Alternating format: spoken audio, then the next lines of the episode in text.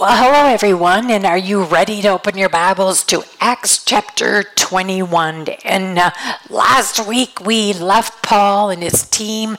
They were in Ephesus. Well, they weren't in Ephesus, but they were with the Ephesus elders, and they wanted to make sure that these elders were ready and prepared, and they were um, ready to to grow and mature the church and and Paul gave them his warnings about um, guard about um, false teaching and that it can come from without and within. We always have to be mindful of that. We can never get secure in in our thinking that nothing can can sway us or or pull us away. We need to always be on guard that we are hanging tight to God's word, that, that we're studying and that we don't get lax. Um, I know, I know I, I sound like a broken record, but I just want to make sure that you understand how important it is, even when we can't be together and uh, feel that momentum, um, that you will see how important it is to really um, take this time, even with podcasting, that it is your personal time that you take with the Lord. And it's just like going to Bible study, that you would get in the car and go, that maybe you just schedule this into your weekly into your weekly um, schedule. So um, it's that critical that we do our lessons that we're in god's word every day and we're really studying. So paul knew what he was talking about when he when he addressed those elders. He said you have to keep your people um, on guard. And then of course um, it was so sweet when they left when they when they parted that they knew they would never see each other again and um, yeah, that is always hard. But you know, you always have the hope. We do as believers, as Christians. We know that. Um, in fact, I had to say, I, well, I don't want to say the word goodbye, but I have a wonderful, wonderful um, elderly lady friend who came into my life at just the right time. And she was such a, a spiritual mother kind of to me. And and she is uh, um, 96 years old. She's had a wonderful life, but she is on the last minutes of her life. And I went and and I um, went to see her, and I even sang to her. And uh, um, it was it was uh, hard to part when you know you won't see actually see that person again. But one thing I did say when I left, I said to her, um, Hilda, I am not going to say goodbye to you. I'm especially not going to say goodbye to you, and I'll just say, see you later. That's what we have as believers. We know this is really not our home we are going to gather in our new home, our forever home. And we always have to keep ourselves in check that we don't let um, the things of this world um, cause us to be overpowered and overwhelmed. We need to keep our eyes fixed on Jesus, the author, the perfecter of our faith even in the most difficult times, or even saying our see you laters. It is never easy, but we can say see you later instead of goodbye, something so final. So, anyway, would you pray with me, please, as we go into our new lesson? Father, thank you for the hope that we have in Jesus.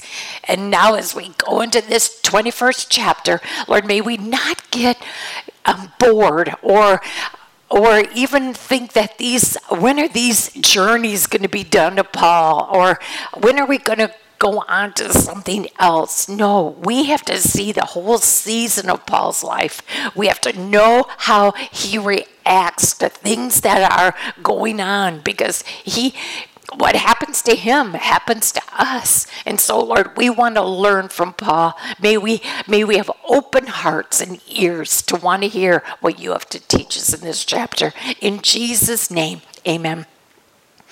Okay, after we had torn ourselves away, you can tell the emotion is still it's so fresh and luke is saying because he's part of the team and he is saying after we had torn ourselves away from them we put out to sea and sailed straight to Kos. The next day, we went to Rhodes, and from there to Patara. We found a ship crossing over to Phoenicia, went on board, and set sail after sighting Cyprus and, and passing to the south of it, we sailed out to Syria. We landed at Tyre, where our ship was to unload its cargo. Finding the disciples there, we stayed with them seven days.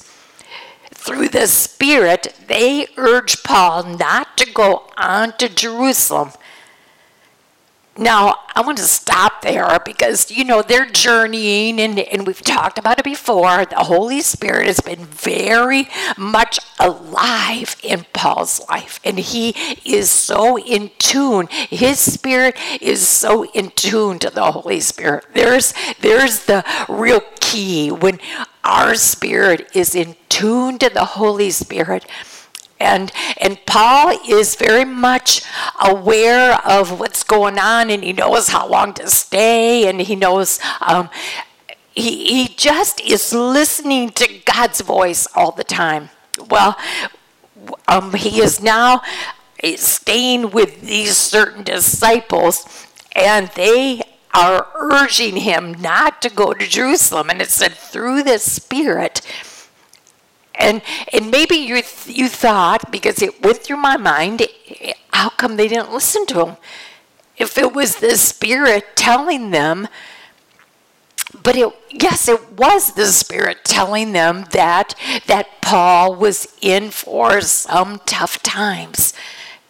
Well, anybody who loves somebody and and they know that they're going to be heading to tough times your impulse is to say, don't go.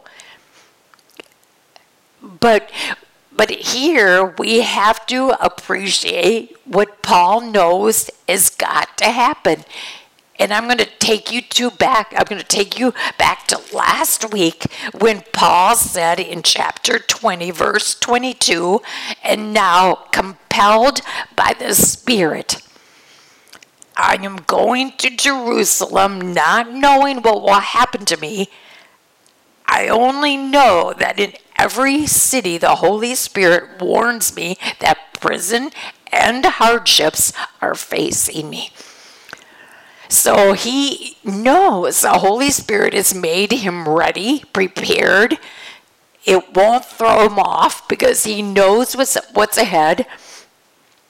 But what he said was, however, I consider my life worth nothing to me if only I may finish the race and complete the task that the Lord Jesus has given me.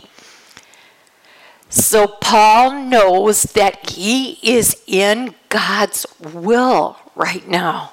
And even though the Holy Spirit has told the disciples that Paul is heading into danger, they naturally want to warn him and say, Don't go. But Paul says in verse 5, but when our time was up, actually, Luke is saying this, but about the whole situation. But when our time was up, we left and continued on our way.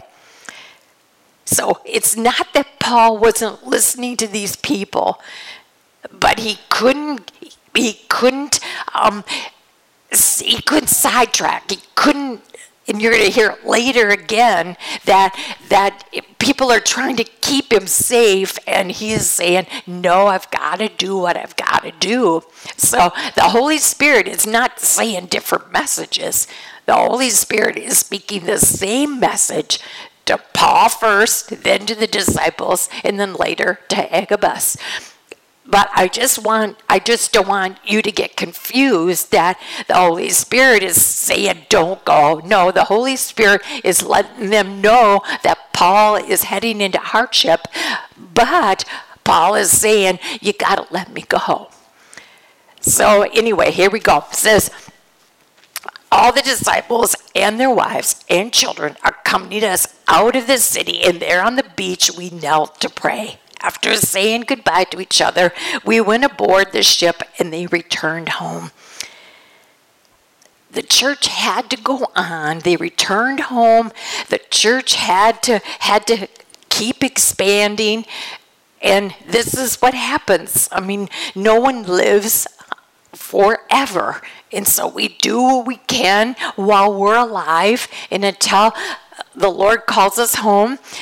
And we're going to see that even though Paul's earthly journey going from city to city is not going to continue too much longer, he's still going to have a great ministry.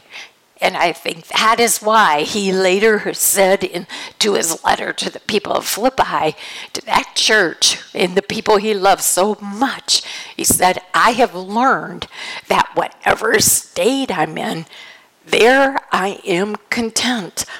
That's where the Lord wants me now.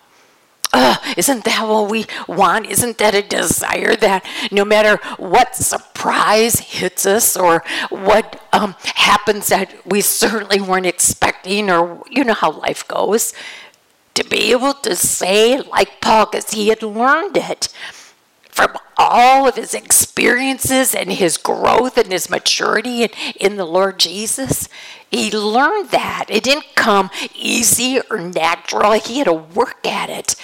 That's what we're doing, podcast after podcast, lesson after lesson, to get so that we trust the Lord so much that we too can say, whatever state I'm in, I'm content. Because even though my circumstances change, He doesn't. His love for me is the same. His plan for me is perfect. And again, we're going to get into that in a minute, but here we go. We continued our voyage from Tyre and landed at Ptolemais, where we greeted the brothers and stayed with them for a day. Leaving the next day, we reached Caesarea and stayed at the house of Philip the evangelist, one of the seven I'm so glad that Luke put that in there so we could know. Because, you know, there's so many times we, we run into the same name people and uh, we wonder if they were the one that did this or such. But here, there's no question. He was one of the seven deacons that were picked. Remember a few, uh, quite a few chapters behind.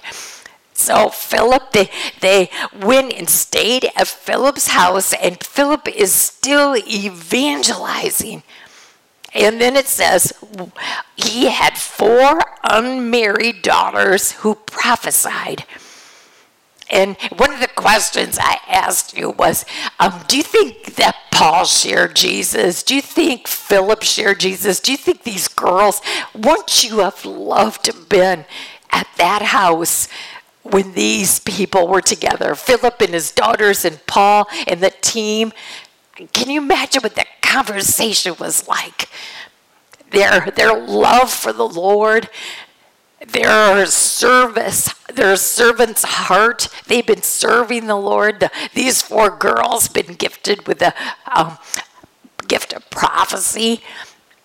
So here, here again, you you just can't help but love that when you have a camaraderie, when, when you have something that centers your friendship, what it what really centers I have a friend that I know that, that our our relationship is based on Jesus.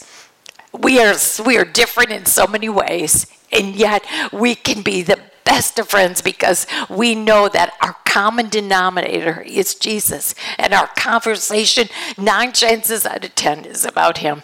And it's a friendship that's that's priceless. So Paul and Philip and his daughters, I just think that that had to have been a wonderful time for all of them. After we had been there a number of days, a prophet named Agabus came down from Judea coming over to us, he took Paul's belt, tied his own hands and feet with it, and said, The Holy Spirit says, in this way, the Jews of Jerusalem will bind the owner of this belt and will hand him over to the Gentiles. So, just what we've been saying. The Holy Spirit told, made it very clear to the prophet Agabus, and Agabus now uses a visual. I mean, take he takes Paul's belt and he, he ties his own hands and feet and says that the Holy Spirit says, in this way, Paul is going to be taken and handed over to the Gentiles.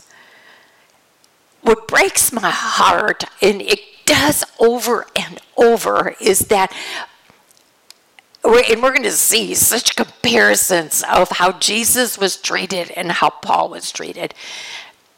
And who did they have their hardest time with? I mean, throughout all of Acts, you know, so much of Paul's trouble happened when Jews from one city or another came up and, and caused commotion and and it's when your your battle, your fight is with people you least expect. And even in this prophecy, Agabus is saying that the Holy Spirit says, in this way, the Jews of Jerusalem will bind the owner and hand him over to the Gentiles. Well, when we heard this, see, even, even Lucas says it's so hard to hear that, knowing that Agabus, who, who we trust and who the Holy Spirit made very clear, and then he demonstrated with a visual you couldn't miss. And they're thinking, we love Paul, and, and it's our job to keep him from danger. And so it says that we heard this and, and, and we and the people, we pleaded with Paul. You know, you can almost hear him, don't go to Jerusalem. You've had so many signs. You were told that in every city, you were told by the Holy Spirit. Your disciples, when we landed in Tyre, and those disciples, through the Holy Spirit, said, You're going to land in trouble. You're going to have hardships. And now it's been so clear Paul, don't go to Jerusalem. And then Paul answers this way Why are you weeping and breaking my heart? Why are you doing this? This is not easy. You know, when, when people that you love back is trying to talk to you and, and convince you to not do something. I mean, none of us wants to walk into trouble and hardships, and especially if we know it's going to happen. I mean, your natural human nature is to not go there. And then, of course, you want to not leave those people, that team that you love. And so Paul just is very honest I know I gotta go. And you keep telling me, don't go in that pool. Why are you breaking my heart? I am ready. Boy, this was a, a powerful spiritual choice. This took this took everything of what Paul knows about Jesus and his sovereignty and his plan and his perfection. It took Paul's faith because, again, you are fighting human nature at its most powerful right here. And you heard it when he says, Why? Why are you breaking my heart? And then you can almost, I am ready. I'm ready to be bound, but I'm also ready to die. I'm ready to die in Jerusalem for the name of the Lord Jesus. He is being prepared, he is being tested too. Our testing never is over until we get to glory. We will always be tested to make sure that our heart and our mouth and our actions all are working together to prove our faith in the Lord's will. And this is what they're going to say when he would not be dissuaded, we gave up. I mean, this is Luke. This is, you know, the people closest to Paul. We, we could see that Paul had made the choice to, to hold on to his faith, to trust what the Holy Spirit has warned and prepared him for. And so we gave up and said, The Lord's will be done. Now, I stop there because it's so easy to hear the story and then to move on right to verse 15. But I thought, no, I have to stop here for my own sake and hopefully for yours. Let's just take a look at the Lord's will be done. Easy to rattle off. The Lord's will be done.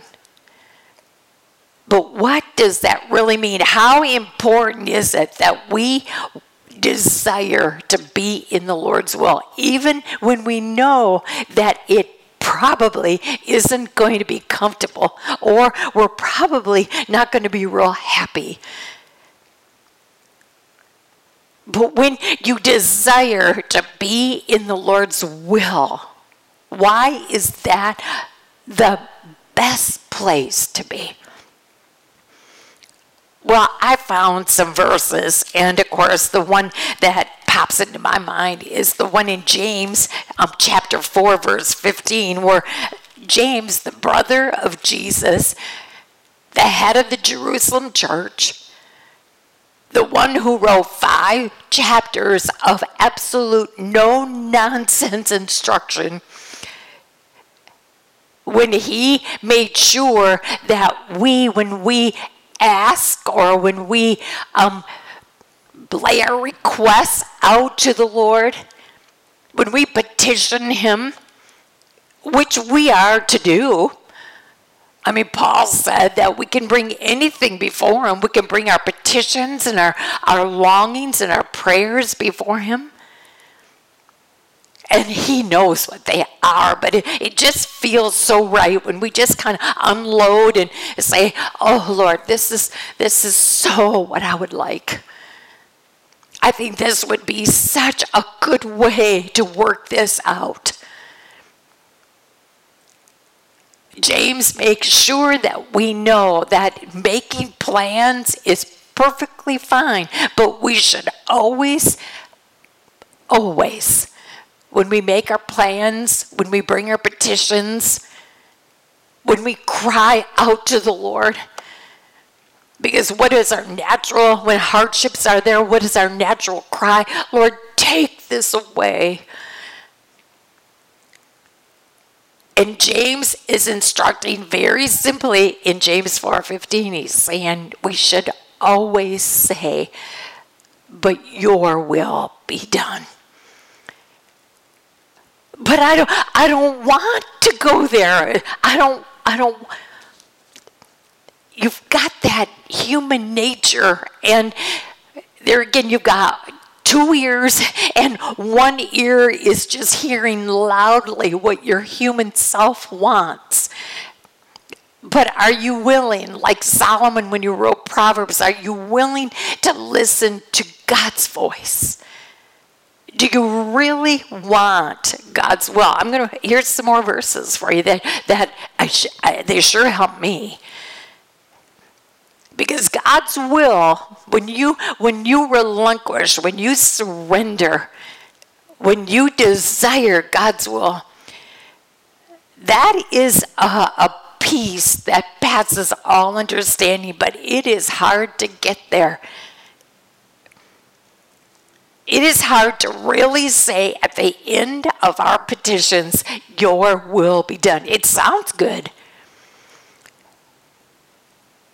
But if we still are worried and uptight and tense, that means we really haven't surrendered to His will.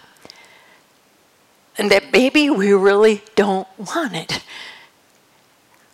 Well, you know this verse, Jeremiah 29 11. Now, again, it's easy to quote, isn't it? It's easy to quote, but stop and listen, for I know the plans I have for you, declares the Lord. He's saying, I know I created you. I know exactly how I want to use you. I know the plans I have for you. Plans to prosper you, not to harm you, plans to give you a hope and a future. But you and I have to remember that when these words were written by Jeremiah, when Jeremiah heard the voice of the Lord say, Write this down,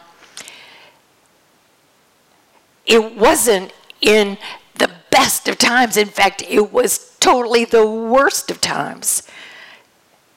The kingdom of Judah was ready to be taken to captivity by the Babylonians. And it was very hard to look at these words and say, What are you talking about? Plans to prosper, to harm, not to harm, plans to give me a hope and a future. We're doomed. We're heading to captivity. The only reason they're headed to captivity is because of their disobedience. And this is, to me, a 70 year wake up call for the kingdom of Judah. Because God also said to them, after 70 years, in other words, after 70 years, you better get your act together. I will then bring you back to Jerusalem. I will bring you back home because I do have plans for you. And they are plans to prosper you and not to harm you. Right away, we automatically look at our physical. We look at our physical self. Oh, good, he's going to prosper me, so I'll have plenty of everything. And I won't be harmed, so nothing's going to touch me. No, this is not necessarily. These people are going into captivity, and some of them are going to die in captivity. 70 years, probably a whole generation. But he always gives us hope. He's saying, I will after 70 years, and you can blame no one but yourself for this captivity because I gave you plenty of warnings but this verse, toward the end of Jeremiah, he's saying, But I have plans for you. I can still bring you back, and I can bring this nation back and bring a Savior through you. He had plans. He even way back from Abraham, he had plans to build a nation called Israel, the Jews, in which he would bring, he would raise up a King David, and through David's line would be the Savior Jesus. You talk about plans that will give you hope and a future. See, we have got to look beyond our even right now. We got to know that God loves us. He's got a plan, and it's going to be for our good. Romans 8:28 says, "For we can know, we can know that all things will turn out for good to those who do love him and who are willing to surrender and be called according to his purpose." And then the 29th verse says, "And what is God's purpose? To turn us into the likeness of his son." Those are his plans That's our future if we just allow Him to have His way with us. When we start stepping aside and letting God take over, that's when these verses in God's will show us that we should want nothing but being in the center of His will. Do you really have the desire to be in His will? Are you really asking for it? Matthew 6, verse 10, when Jesus said, This is how I want you to pray, I want you to say all the time, Your kingdom come, Your will be done on earth as it is in heaven. As God's will is perfect in heaven, may you desire to be in God's will here on earth because you are convinced that you don't want to have anyone else's will, not even your own in your own life. Paul wrote in Ephesians 5:17, "Do not be foolish, but understand what the Lord's will is." So he's basically calling you and I foolish if we do not desire God's will. Do not be foolish, but understand what the Lord's will is. Hebrews 10, verse 36 you need to persevere so that when you have done the will of God, you will receive what He has promised. You need unique desiring and, and being in God's will when you've got that terrible pull of yourself saying, Yeah, but it might not be what you want the writer of Hebrews says you need to persevere so that you, when you've done the will of God, will receive what He's promised. And then the real eye opener for me is Matthew 7:21 when Jesus says not everyone who says to me lord lord is going to get into heaven and we forget to take the rest of that verse yeah, it's a wake up call knowing that everyone who says, Lord, Lord, is going to turn into glory. But the only ones who are going to get there are the ones who've done the will of my Father. The will of the Father is to know His Son. And to know His Son means to then listen and obey his instructions, his word. So, when was the last time you really sang, I surrender all? All to Jesus. See, the writer of this old hymn, he got it. And I want to get to that point where I get it. And I hope and pray you do too. All to Jesus, I surrender. All to Him I freely give. I will ever love and trust Him. In His presence, I want to daily live. So, do you desire His will? Do you desire His perfect plan? Are you willing to surrender it all? Now, how do you know you're in God's will? How that's always the big question. If you desire it, I heard this one time, and I don't mean to be simple, make it so simple, but it kind of is. If you really desire to be in the center of God's will, and He can see that in your heart, because you're not fooling anybody, well, maybe you are fooling other people by what you say, but you're not fooling him. And if he can see that you really desire his will, I heard he'll see to it you won't miss it. Again, ask. If you really ask for his will, what does he say? You'll find it. If you really knock, if you're persistent and you really, really mean it, that door of his will will be opened unto you. Ask, seek, seek it, knock. And remember that his when he opens a door for you, I think one of the checkpoints is is this contrary to his word? Is this contrary to what Jesus told us? Sometimes we can talk ourselves into anything. Oh, um, the Lord, this is what the Lord wants. Apparently, I heard this one time where, you know, I heard a man say, well, you know, I, I found a, a, better woman. It was the Lord's will that, that I just put my first wife aside and then get get to her, get to this new one. No, God's word would never put the stamp of approval on that. So you got to make sure do you really desire God's will? See if when the door opens that it's just not at all contrary to his word. And you can usually, if you, and a lot of times I will ask for a flea sometime. Lord, is this your will? I need a confirmation.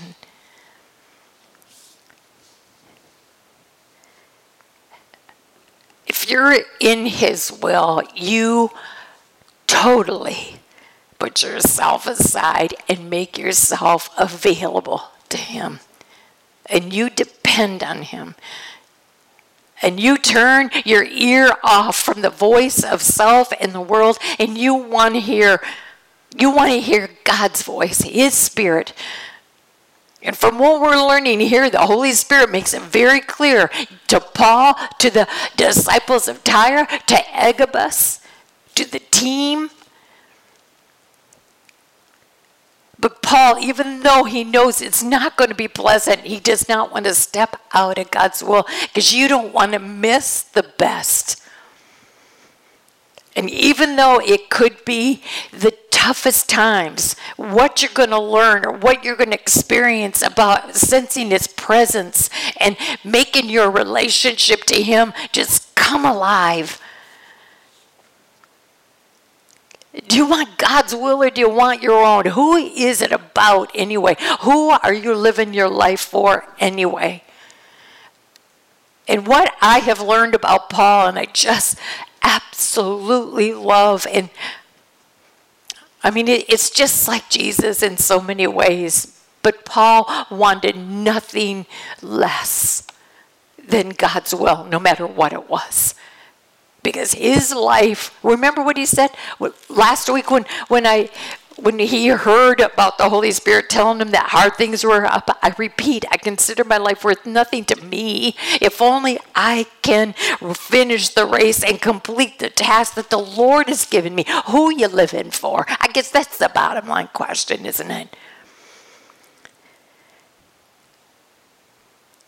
Verse 15 After this, we got ready and went up to Jerusalem. Some of the disciples from Caesarea accompanied us and brought us to the home of Mnason, where we were to stay. He was a man from Cyprus and one of the early disciples. When we arrived at Jerusalem, the brothers received us warmly. The next day, Paul and the rest of us went to see James head of the church here in Jerusalem, and all the elders were present. Paul greeted them and reported in detail. This is another thing I would have loved to have been. Paul's way of telling the story and the truth of the experiences, I thought was something else. He reported in detail what God had done. I'm sure when he told this, and that's why Luke wrote this down, just make sure you know that Paul didn't take any credit. I think this is what Luke says. Please don't ever think that this went to Paul's head. And when he's telling one experience after the other, one salvation after another, he is not at all thinking that, oh, I'm so good at this. He knows he knows what his life had been, and he knows the only one that could have changed him. And he's such a changed man because now he is being run by God's Spirit, and his life is for Jesus' sake and not his own. And so he's, Luke just wrote that. He says, he told in detail what God had done among the Gentiles through his ministry. He knew he was a vessel. He knew the Lord was powering his mouth and his feet and his brain and all and his heart most of all. And he was letting Paul share this truth of the gospel, but yet Paul knew that in and of myself I'm nothing. But look what God can do through us when they heard this, they praised God. Then, then they said to, to Paul, so they were thrilled. They praised God. They didn't pat Paul and the team on their back. They just praised God. Eh, they probably had this great praise gathering. Thank you, Lord, for all what you're doing.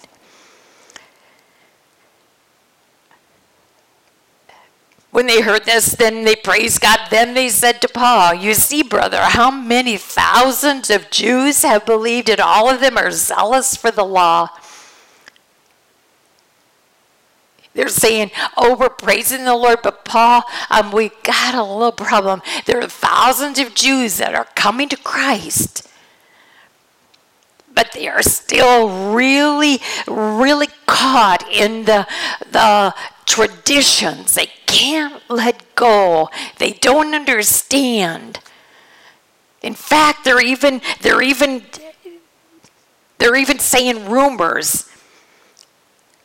They have been informed that you teach all the Jews who live among the Gentiles to turn away from Moses telling them not to circumcise their children or live according to our customs. What shall we do? They will certainly hear that you have come, so, so do what we tell you. They're, they're believing, they're believing Jesus, but you know what? It's a problem when they believe that Jesus isn't enough. And the thing is, traditions in themselves are not wrong. Think of some of them that I still hold, even though I know they're not necessary, but it was the way I brought, was brought up. It was the way I, I came to church or the way, you know, I, there's just little things that I just still hold to, even though I know it has nothing to do with salvation but it is my way of worshiping. And to me, this is what I want. I won't push it on anybody else, but but it was quite a problem, I guess. And so they said, Paul, this is what we want you to do. They will certainly hear that you have come, so do what we tell you. There are four men with us who have made a vow. And it's probably that Nazarite vow that we've talked about that Paul took. And then he went off it, remember? And then he cut his hair, and then I explained all that to you. So Paul had no trouble with these traditions.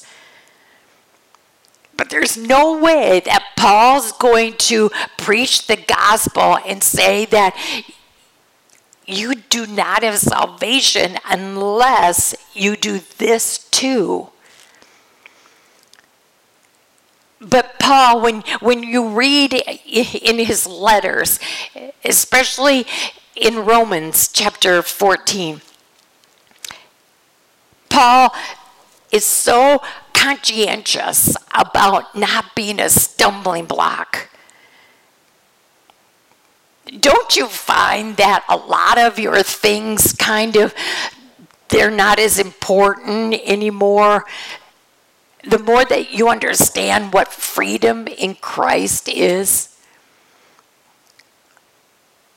And so this is the this is the dilemma we're in right now. And and Paul is just to go right along with it because he just doesn't want anybody to stumble if they think that this is necessary and he doesn't want anybody with rumors and have it take away from the message of the gospel. And so he's just pretty much saying, you know what? I'm going to do what you tell me to do. And here's these four men who had made a vow. Take these men, join in their purification rites, pay their expenses so that they can have their head shaved. Now, we, we know Paul's been through all this. And sometimes these traditions, like I said before, sometimes the traditions, even though they don't have anything to salvation, they help you in your relationship, in your closeness with the Lord. And so here it says, um, pay their expenses, then everybody will know there is no truth in these reports about you, that, that you're not trying to cut off um, Moses, and you're not trying to, um, that you don't hate the law, and that in fact you're not anti Jew anymore. People are thinking that you just don't even want to be classified a Jew anymore. Oh, and that couldn't have been farther from the truth. Paul loved being a Jew. But he also learned about what freedom in Christ meant. Old Testament turned into New Testament. And see, some people just kind of like to stay, there's these believing Jews that still wanted to hold on to some of the Old Testament. But you know what? If they believed in Jesus and they came to the cross of Christ and they still wanted to hang on to some of these traditions, more power to them, Paul says. But as for the Gentile believers, we have written to them our decision that they should abstain from food sacrificed to idols, from blood, and from the meat of strangled animals, and from sexual morality. Remember that letter? We've been through all this before. But Paul, the next day, took the men, those four men, purified himself along with them, and then they went to the temple to give notice of the date when the days of purification would end and the offering would be made for each of them. Paul had no problem with the traditional rituals. He had no problem with them. They weren't wrong. But he is he is learning and he knows they will learn too is that when it comes to salvation they're just not necessary. Jesus is our salvation. But again, I, I repeat, he did not have a problem with it. And I, I want to clarify too, when they offered this offering, it says um, when the days of purification would end and the offering would be made for each of them. It wasn't an offering for atonement. It was an offering of gratitude and dedication and thankfulness. Paul was not at all swayed. But when he talks about in his letters, when he says, you know, don't make a big deal out of things, these believing Jews, maybe they're just, you know, they're babies yet. They've got to learn this. And don't do anything that will stand in the way of them learning and maybe down the road they'll say, Oh, remember when we thought we needed this? And so it, it's kind of an unusual section, but uh, I think one that we can learn from and see how much we are tied and to our traditions and, and maybe a little more than what we want to admit. And and what is freedom in Christ? What is, what is Paul trying to say?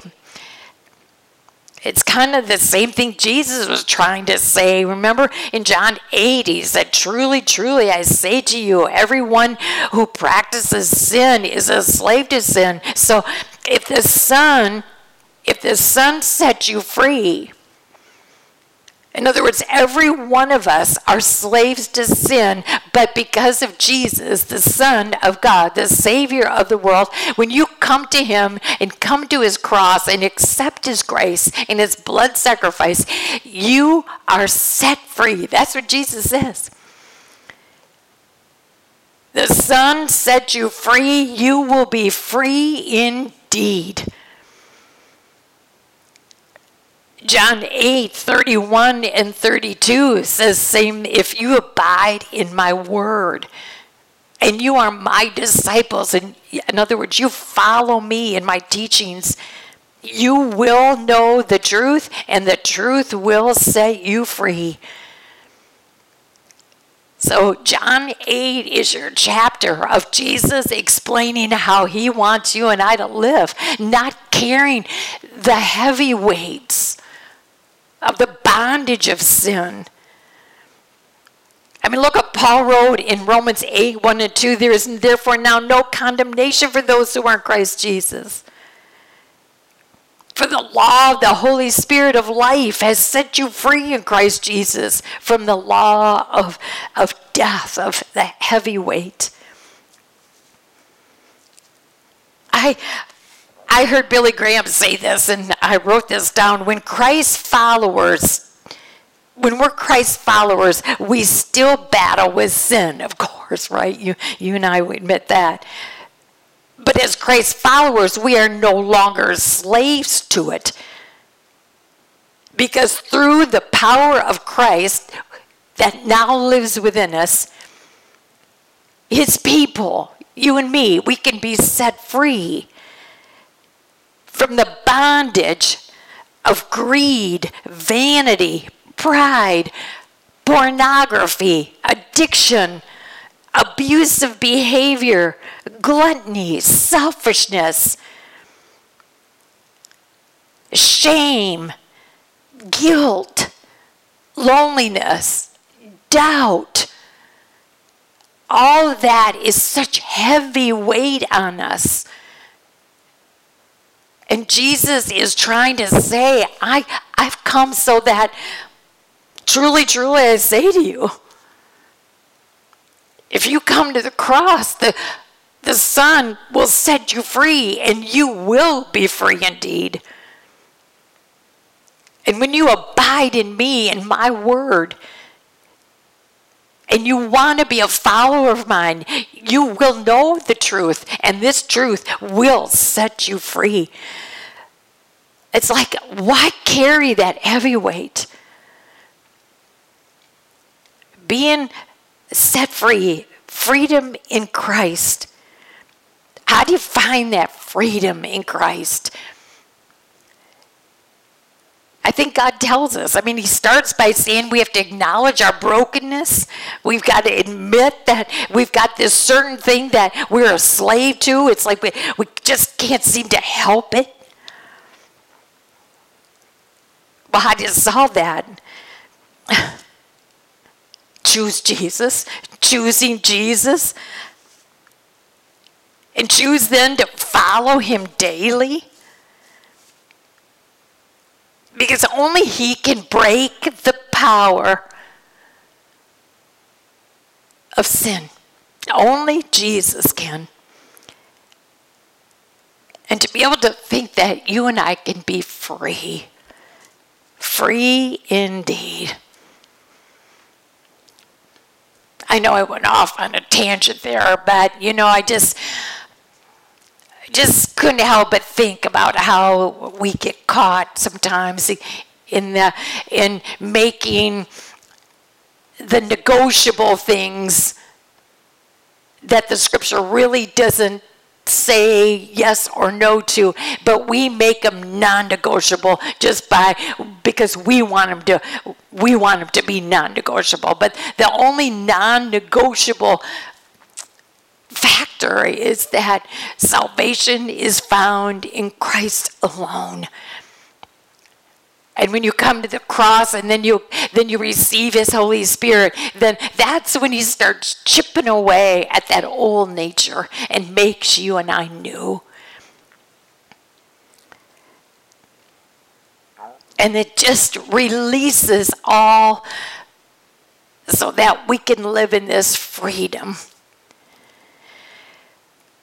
When the seven days were nearly over, some Jews from the province of Asia saw Paul at the temple and they stirred up the whole crowd and seized him. See, there we go again.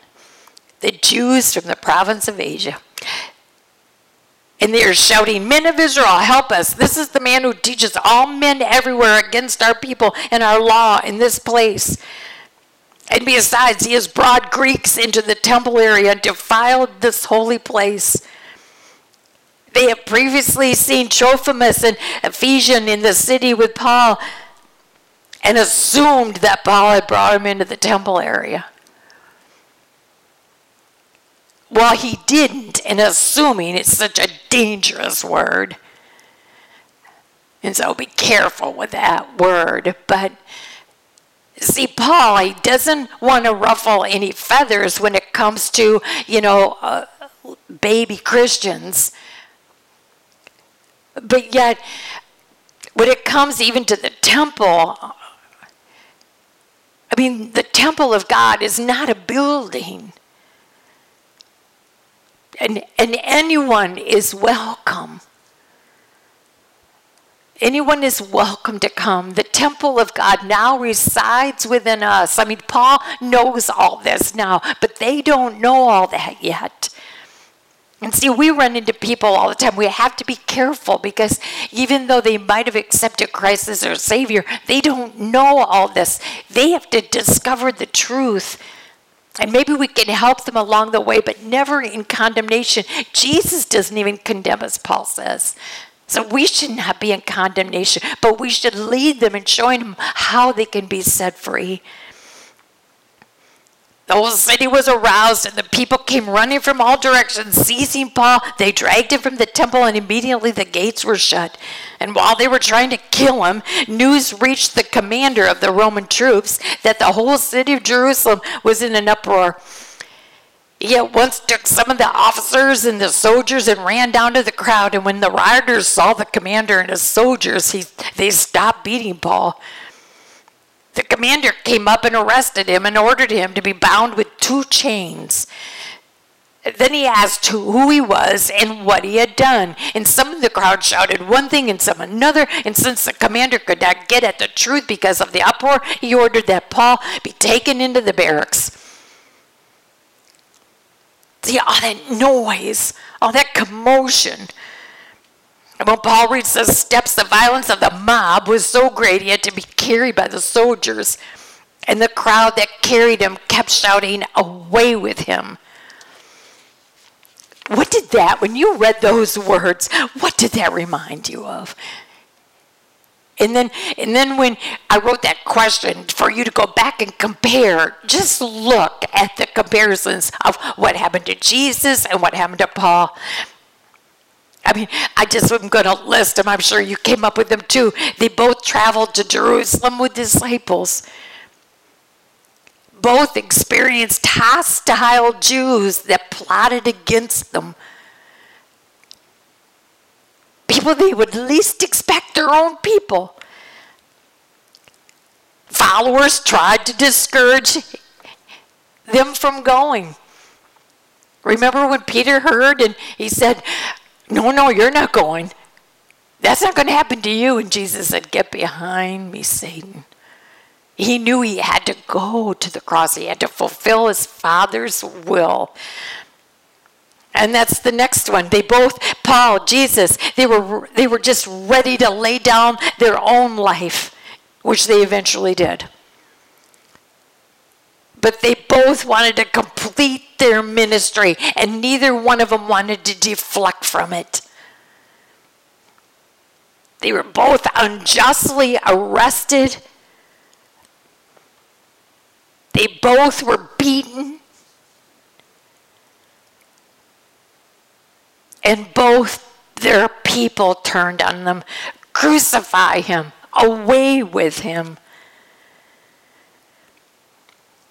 As the soldiers were about to take Paul into the barracks, he asked the commander, May I, may I say something to you? And the commander said, Do you speak Greek? I think that was kind of like a question statement. Like he didn't expect Paul to be this educated man. It was kind of a surprise to him because he thought he was somebody altogether different. And Paul spoke Aramaic, but he also spoke fluent Greek. And so the commander was surprised. He said, Aren't you the Egyptian who started a revolt and led 4,000 terrorists out into the desert some time ago? I wonder if Paul kind of snickered. Like, who in the world? Paul answered, I'm a Jew. I'm from Tarsus in Cilicia, a citizen of no ordinary city. Now, what does that mean? He didn't say it. He didn't say it out loud. But he, what is he? He's a Roman citizen. Now, he's not saying it now. All he says is, I'm a Jew from Tarsus. I'm a citizen of no ordinary city. Please let me speak to the people. Having received the commander's permission, Paul stood on the steps and motioned to the crowd. And when they were all silent, he said to them in Aramaic, Brothers and sisters, listen now to my defense. Now, that is one difference. Paul had his defense. And next week we'll go into a beautiful testimony Remember when Jesus, Jesus, the only time he defended himself is when they said, Are you Jesus? Are you the Messiah? Are you the Christ? But how can you and I be followers? How, in, how can you and I be in the center as well? How can you and I know the freedom in Christ? How can you and I, how can, how can we live for Him instead of ourselves. Especially when we know that it's going to cost. I mean, in Philippians 3:10, Paul shared that he shared in Jesus' suffering. And if we want a life like Jesus and a life like Paul, which we are, which is exactly what the Father's plan for us is, is to turn us into the likeness of Jesus. How can we, when we know, because the Holy Spirit has told us through the Word, that it's not going to be an easy road? We shouldn't be a bit surprised when things and hard times do happen, when, tem- when there's temptations that hit us, when, when we sometimes feel like we're in the desert, when we feel like we're in the middle of storms when we feel like we're crying out just like Gethsemane. You know, I, just, I come to the conclusion that I don't want to be surprised. He didn't say, in fact, he told us that in this world you will have trouble. But he also says, take heart, do not fear. I will never leave you or forsake you. And then, because of what he has done that only he can do, isn't he worth it all? Is he worth laying down your life for? And from what I'm learning, that's why these examples of Paul and, and the, the apostles, those deacons, Stephen, it's so important that we get a grip on their lives because they show us that in the middle of life, Jesus is so worth it. He's so worth it. He's so worth claiming his promises. And one of his promises is, is that if, if we have to lay down our life for him, he will gloriously raise us back up, just like he did Jesus. So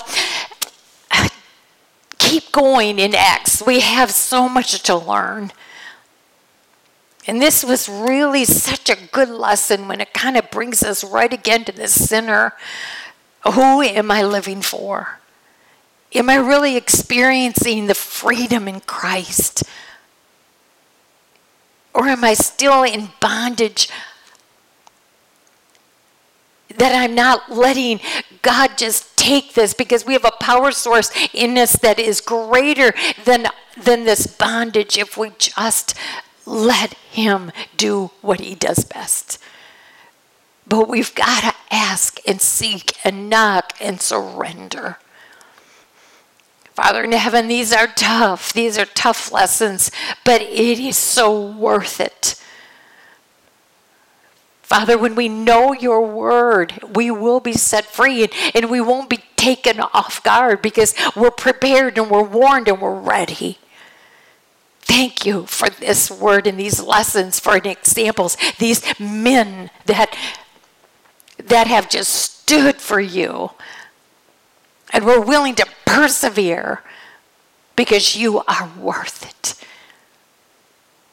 Thank you, Father. Thank you, Jesus. Thank you, Holy Spirit. It's in your name we pray. Amen.